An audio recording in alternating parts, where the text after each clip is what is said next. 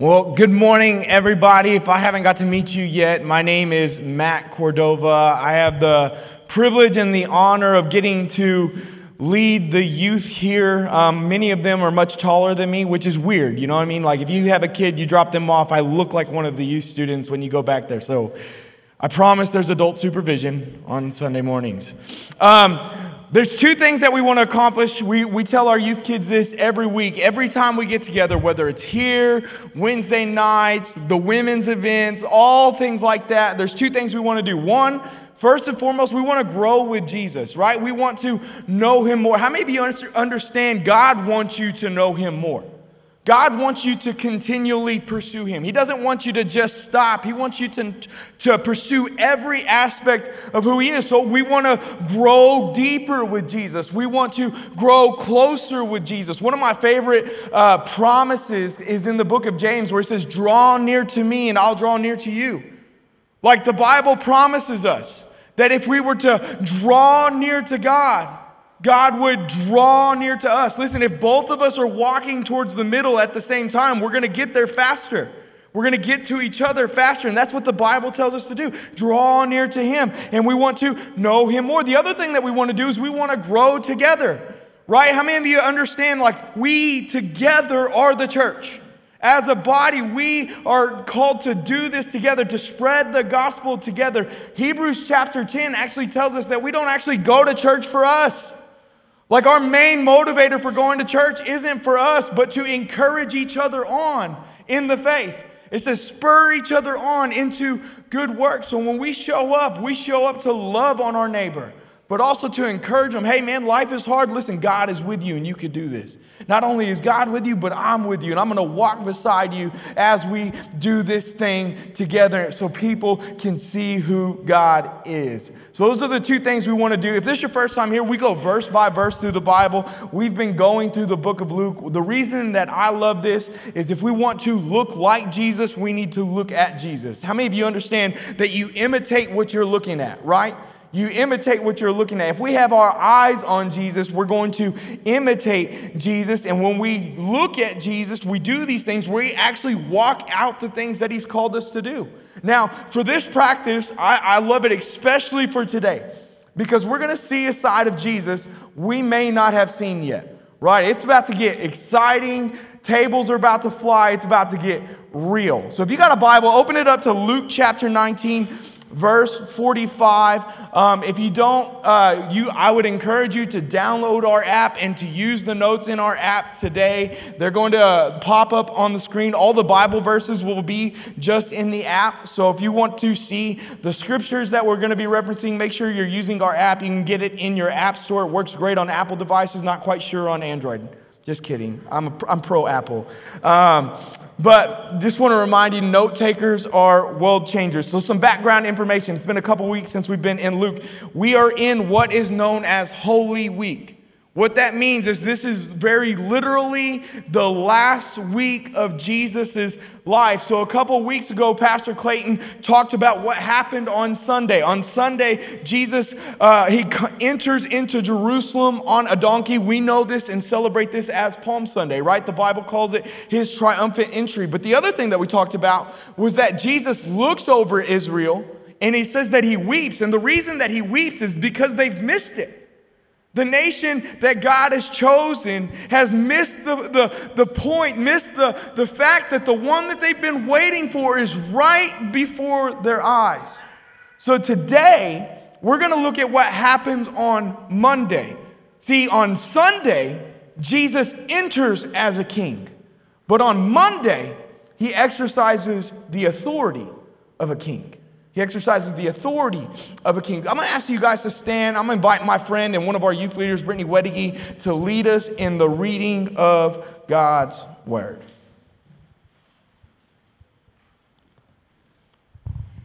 Hi, everyone. I'm Brittany Weddige. I am married to Connor Weddige, and we have a son named Tavin who is about to be two years old. We are members of the Luera City Group, and we are the high school youth leaders. Let's read. Then Jesus entered the temple and began to drive out the people selling animals for sacrifices. He said to them, The scriptures declare, My temple will be a house of prayer, but you have turned it into a den of thieves. After that, he taught daily in the temple, but the leading priests, the teachers of religious law, and the other leaders of the people began planning how to kill him.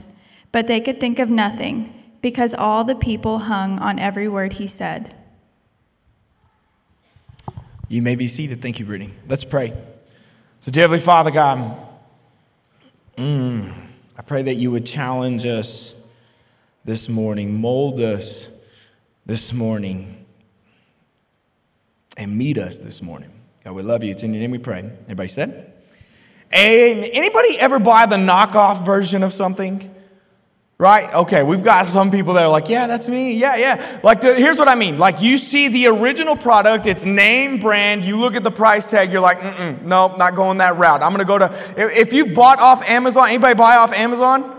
Oh, what? There's more hands. There's a good chance you bought the knockoff version of something that you wanted to get, right? Uh, I remember one time when I was at my church, when I started in, in ministry, I was a youth pastor in a small town called Panhandle, and we started trying to implement video stuff in our service, using it like video announcements. Now, listen, I'm gonna be honest, I can't do half the stuff of what our guys do here at the city. The things that they do are amazing. They are so gifted at this. I was, I, I don't even know how to navigate YouTube. Those guys are kings, man. They know how to make stuff work. But when I started at ministry, I started doing this video stuff at the church and I started looking at cameras and I saw this thing called a GoPro. Anybody ever heard of a GoPro? They're awesome. Anybody's kids ever asked for a GoPro? Yeah, okay, I see you hands. Uh, they were awesome, right? Like I was like, I, I, I get this idea. My wife knows if I see something I like, it's like I say fixated on it. I am stuck on that thing, and she doesn't know it, but I start developing a presentation inside of my mind. I, I see this GoPro. I'm like, listen, uh, babe, this would be so good. You know, I'm doing video stuff at the church. I tried to use the church. The truth is, I actually wanted the GoPro. Like, you know what I mean? But I was like, babe, this would be so good. You know how many cool videos. I could strap this to my forehead. They could throw me in a dunk to like it would be awesome. We could use this GoPro for so many things. See, here's the problem. We are hardcore budgeters.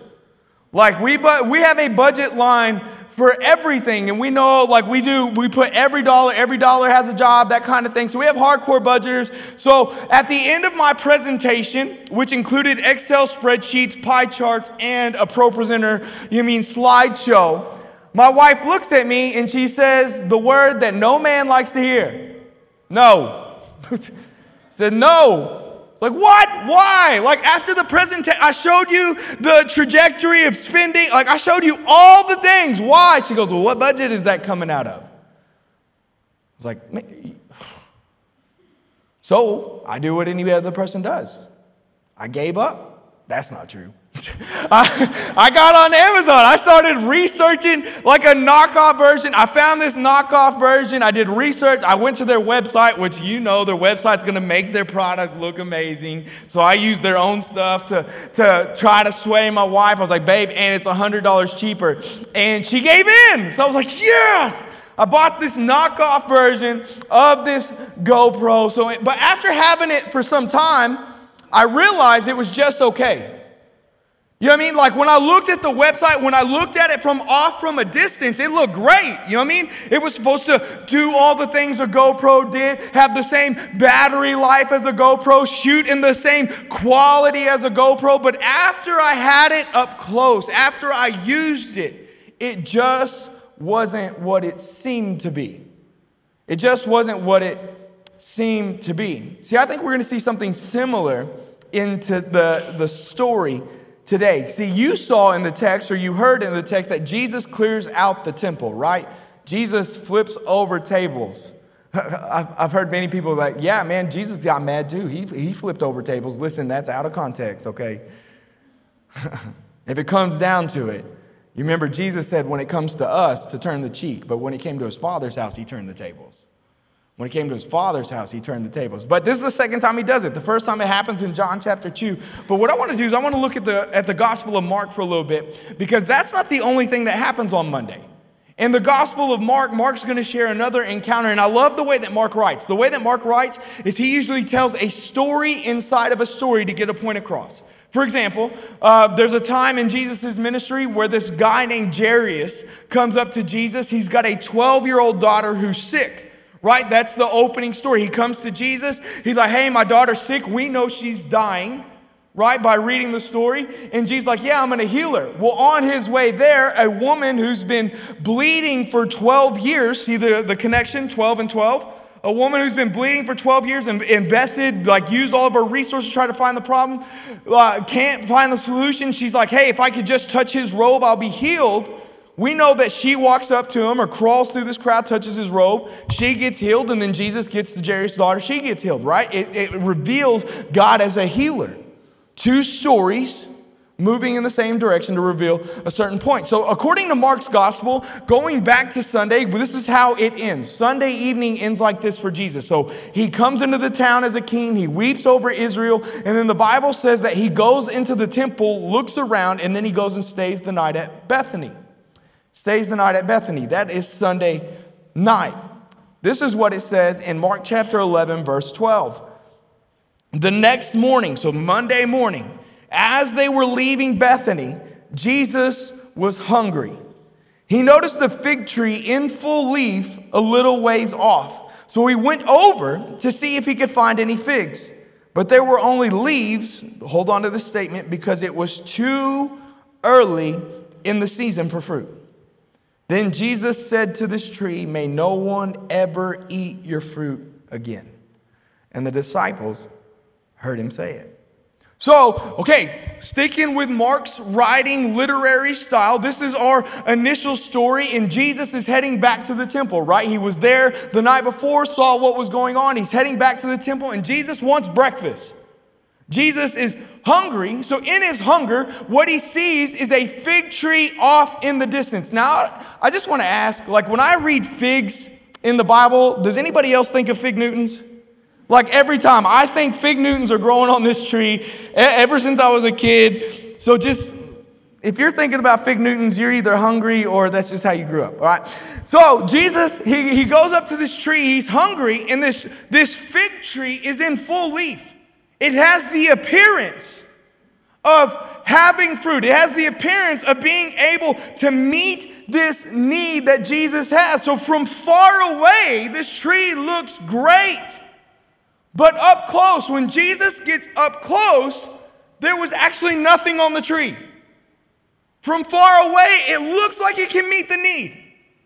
But when he finally gets there, it has no fruit. So Jesus curses the tree. Now, let's not confuse this with cussing the tree out, okay? Jesus did not swear at the tree. This does not give you permission to use cuss words, okay? he curses this tree and he says, May no one ever eat fruit from you again. Now, if you're reading this, you might be like, Jesus, that's kind of harsh, don't you think? Like, even your word, even Mark recognizes that it wasn't the time for fruit for this type of tree. So, why, Jesus, would you curse this tree? Were you just mad? Were you having a bad day? Did you not sleep good? Were you laying on a rock? Like, what's going on? Well, I learned that at this time, in a fig tree's growth, it would have buds that were edible. It would have buds that were edible. So uh, when Jesus gets this tree, there's no buds. In fact, if it had buds, it actually meant that tree was going to produce an abundance of fruit as it continued to mature. If it didn't have buds, it meant that that tree wasn't going to produce any fruit at all it meant that the tree wasn't going to produce any fruit later. So, because this tree wasn't budding, Jesus cursed it because he knew later on it would produce no fruit. See, here's what's interesting is the fig tree is actually a reference to the nation of Israel. The fig tree is a reference to the nation of Israel. So, Jesus now goes into the temple, and this is where we pick up in Luke, verse 45 says Jesus entered the temple and he began to drive out people selling animals for, for sacrifices. Mark includes, and there were money changers. And he said this to them The scriptures declare, My temple will be a house of prayer, but you've turned it into a den of thieves. Right? So remember, Jesus was there the day before. Right? Sunday evening, he goes to the temple, he sees what's going on. What did he see? He saw what was supposed to be a place of worship operating as a place of profit. You see that? He drives out the money changers.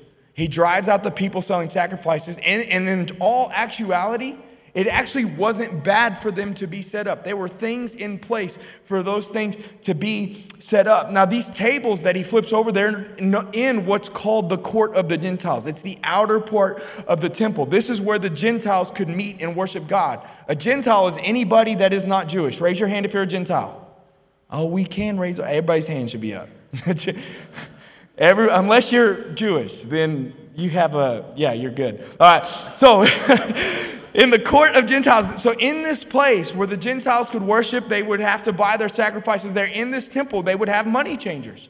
Now, there were two forms of coin that were going around at this time. There was the Roman coin, obviously, as the uh, ruling nation, but then you had the Jewish shekel. Well, if they were going to buy um, a sacrifice or if they were going to give to the temple, they had to use the Jewish shekel. So they would have money changers in there to help. Tra- like, you know, it'd be like going to a foreign country today and exchanging for that country's form of currency, right? Here's the thing though there would be a fee for doing this currency exchange. And then, much like tax collectors would do, they would increase, they would add an added tax. So these money changers weren't doing honest trades, they were making money off the fact that people didn't have Jewish shekels. Then you have people selling appropriate sacrifices for worship. Now, this is like if you you were encouraged in that time period, like if you lived a far way off and you were coming to the temple, you weren't supposed to bring your sacrifice, right? You were to buy your sacrifice. So if you were living a long way off and you you kind of migrated to the temple to, to worship the Lord, what they would do was they would actually upsell the animal sack. So they would sell it for more than they were supposed to. Or if you did bring your sacrifice, what they would do is they would convince you that yours had a blemish. Let's say you brought a lamb, they would be like, man, your lamb's got a limp. You can't sacrifice that to God. Your lamb blinked three times too many times. Man, you got to get rid of that thing. You should buy mine. Look at him. He's just staring at you. He's good. You know what I mean? They would upsell, they would convince them. Here, here's the question I want to ask What's the issue? What's the issue? They were taking advantage of people's desire to worship God. They were, that's why Jesus turns the tables. He takes our worship very seriously. Man, I wish I would have understood that as a teenager. You know what I mean? I'll be real, the only reason I started going to church is there were pretty girls. Just be honest. So I didn't pay attention in worship, but now that I know God's heart, now I know how much He desired, now I know how much it means to Him. I wish I would have paid more attention to that back in the day. You know I mean? Here, he's taking, these people are taking advantage of God's, uh, of people's desire to worship God. You know what's an interesting thought to me? What has Jesus warned us about throughout the book of Luke? Or what has Luke told us about? Hasn't it been money? Like, how, how frequently has money been the topic of our, of our Sunday morning conversations going verse by verse through the Bible? You can't serve both God and money.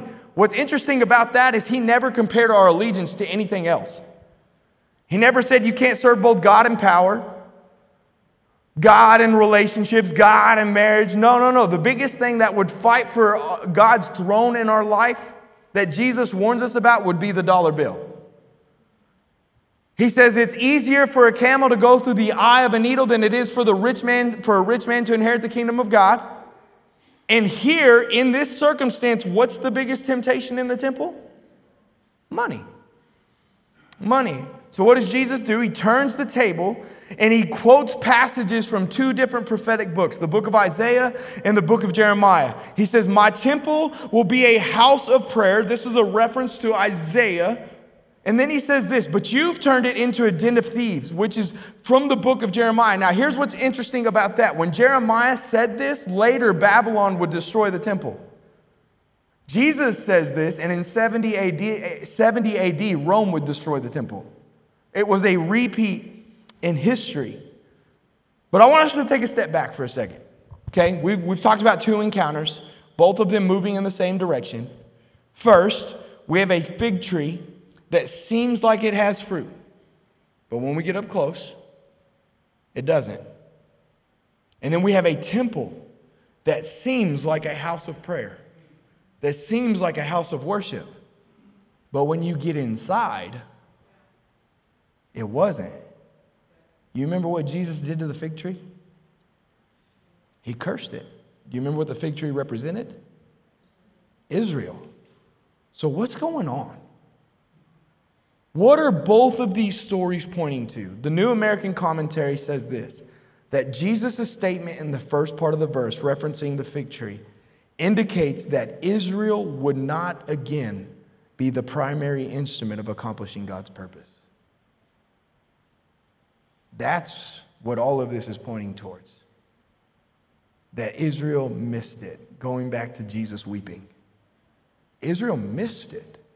The one that they've been praying for, the one that they've been hoping for, was right in front of their eyes, and they're plotting to kill him.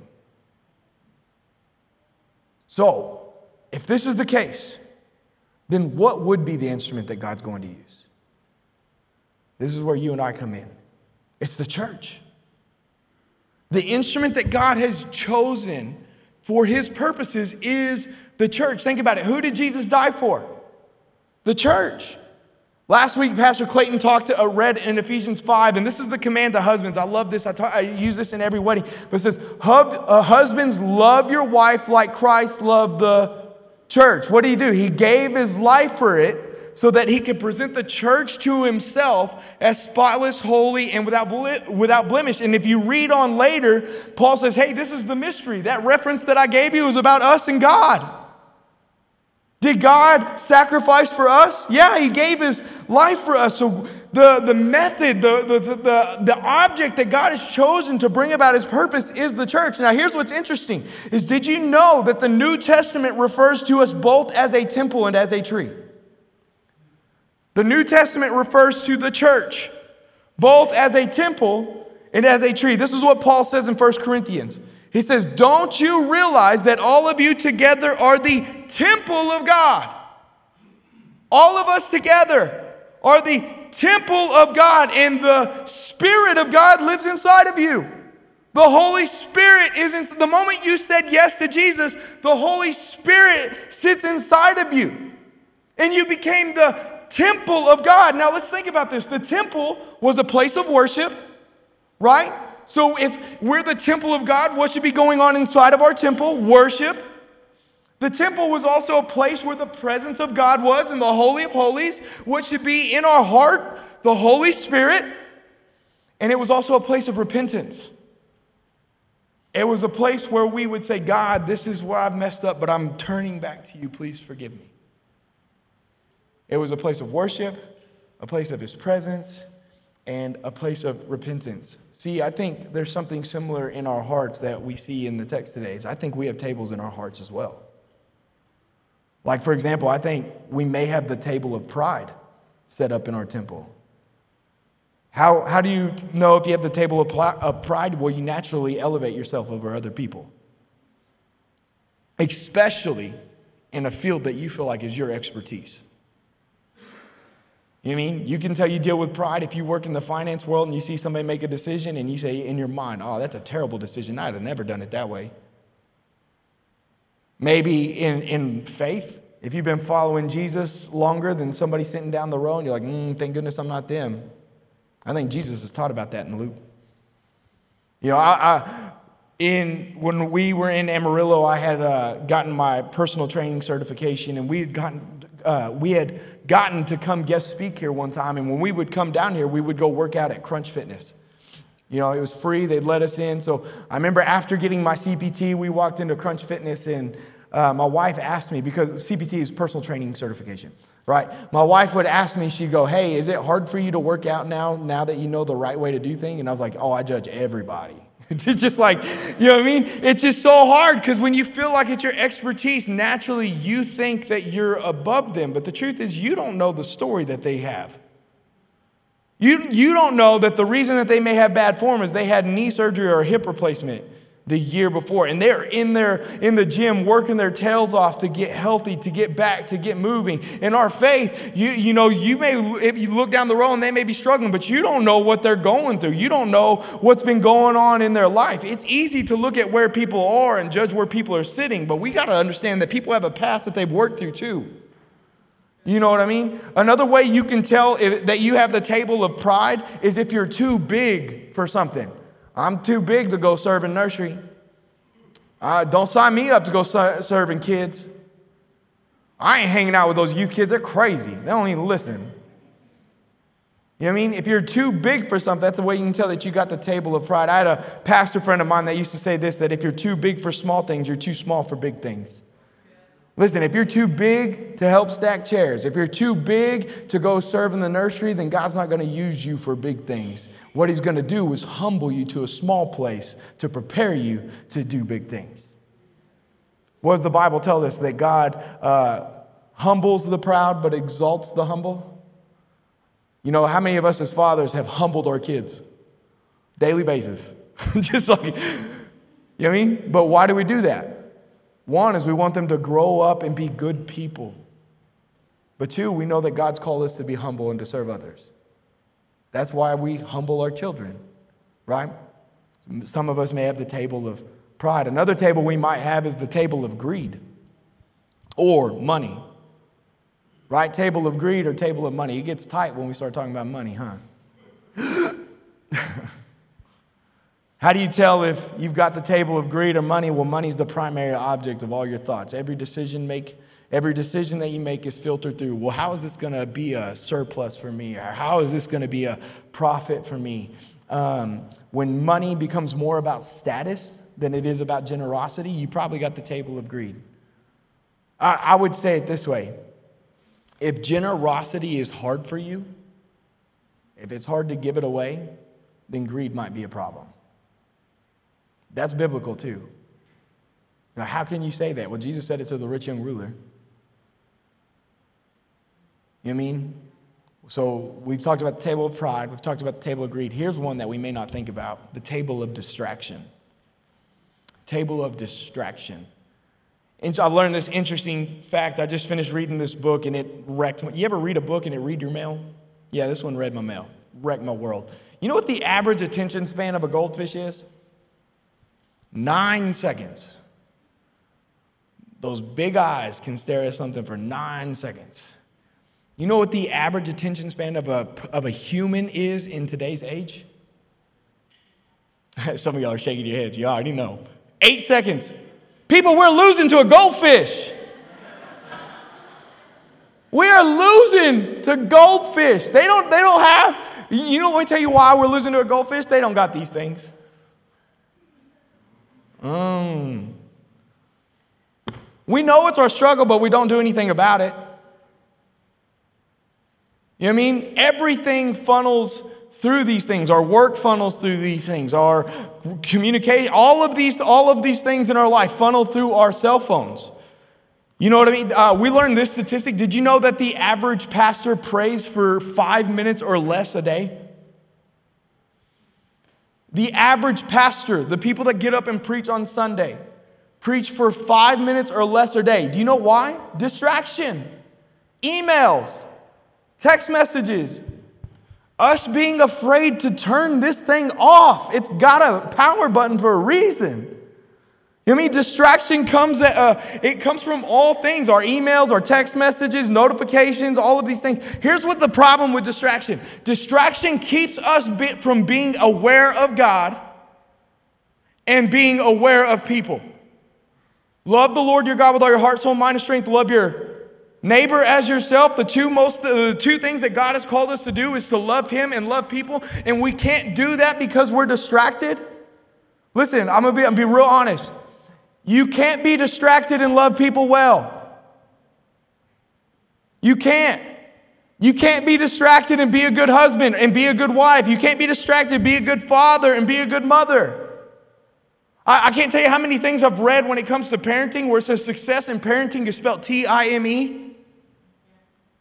I, we were in Mexico suffering for the Lord a couple weeks ago, and uh, I had this conversation with this guy who's a grandfather now.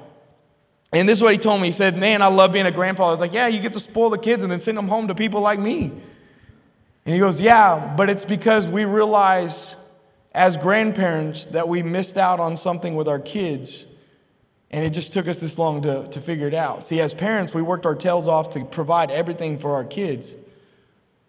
And in doing that, what we missed out is time. Missed out on with time. So we spoil our grandkids by giving them time. Not candy. Not letting them stay up late. Well, I guess staying up late is more time, I guess, but but but but giving them time. Listen, you can't be hurried. Hurried is another form of distraction. You can't be hurried and love people well.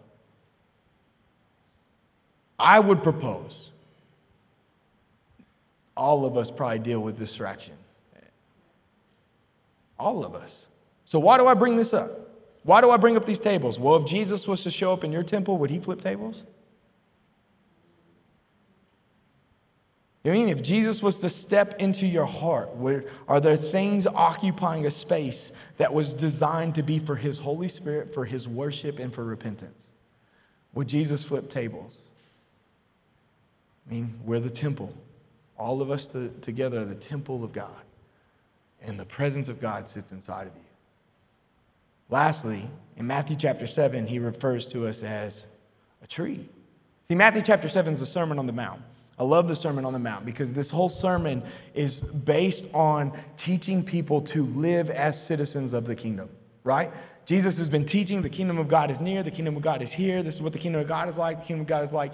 And then in Matthew 5 through 7, the Sermon on the Mount, he's like, hey, this is what this kingdom I've been talking about, this is how you live as those people.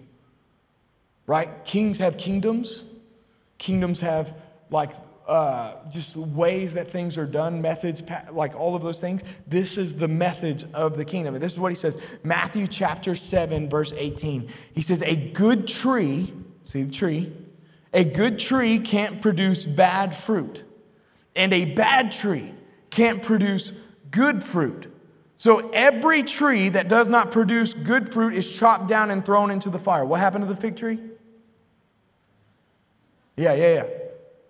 Then he says this Yes, just as you can identify a tree by its fruit, so you can identify people by their actions.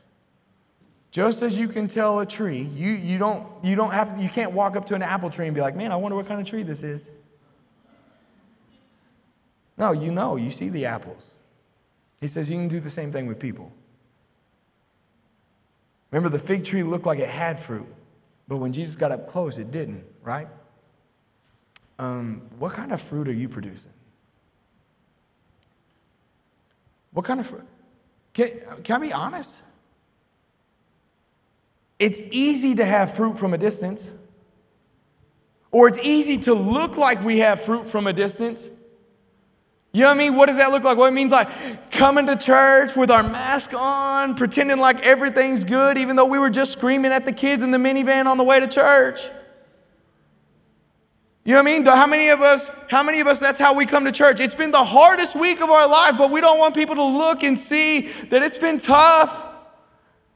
So from a distance, I look like I got it together. From a distance, I look like I'm making it. From a distance, I'm killing it. Inside, I'm dying. It's easy to look like, uh, like a Christian when you're all of your Instagram posts are Bible verses. Oh, I'm gonna post a verse of the day. People know I'm saved. I ain't living it, but I'm posting it. Come on, somebody read a Christian book and share your favorite quotes on your Facebook story. From a distance, it's easy to look like we have fruit. I want to know what does it look like when I get up close? God wants to know what does it look like when he gets up close? When you've had the hardest week in your life and maybe you feel like you're on the brink of losing your job, are you still producing fruit? Are people still seeing God's goodness? You mean? Are you, is, are you spreading love, joy, peace? Are you showing self control? Self control is a fruit of the Spirit, people. You mean? When I get up close, They, when I look at your DMs, the messages that you're sending to people that aren't public, you mean are they producing fruit? Or are they hiding something? When we check your Snapchat, you know those, those pictures that you send that are supposed to disappear like that? Are they producing fruit? What about when your kids are going crazy at home? They're not listening, arguing with everything that you say, screaming at you all the time. Are you producing fruit? You know what I love about the fig tree? Is we learned that even a fig tree out of season could still have edible buds.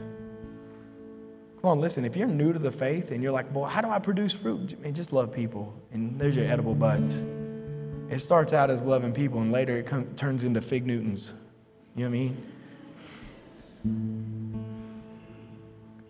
So there's a couple responses for us today. Maybe you're here and you're like, man, I need the presence of God in my life. I need hope. I need life. Well, the beauty of Holy Week is all of this leads to Friday.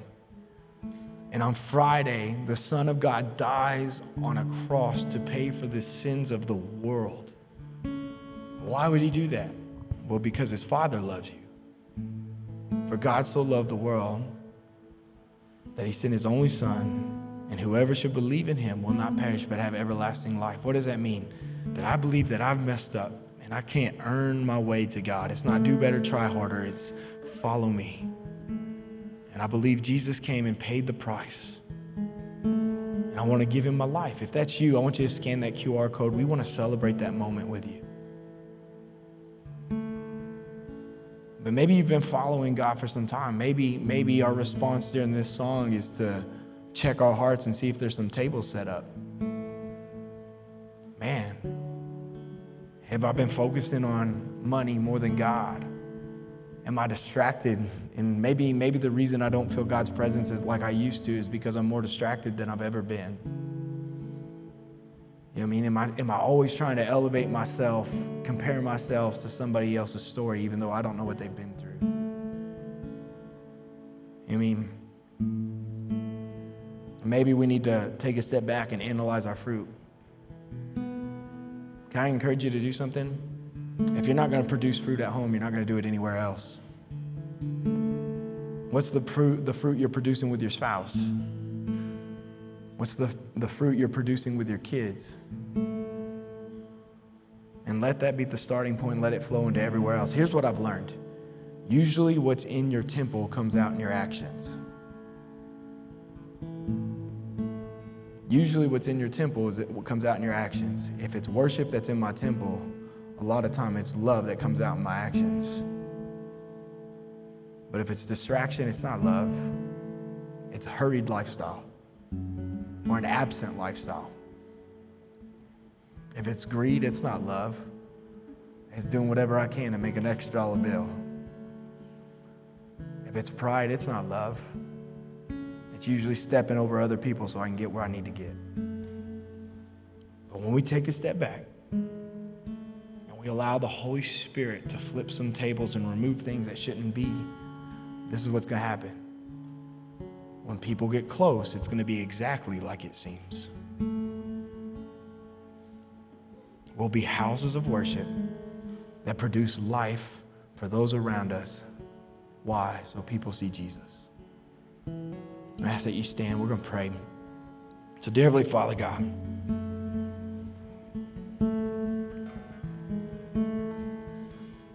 I thank you for, for stories like today where Jesus is flipping tables.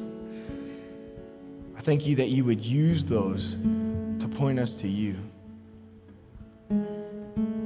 God, and I pray that you'd flip some tables this morning.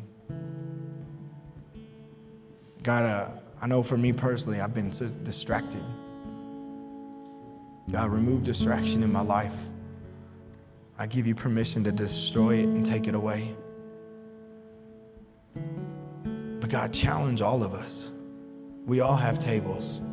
And ultimately, I believe we all want to feel you and hear you and follow you and show you. So, God, use us in Jesus' name. And everybody said, Amen.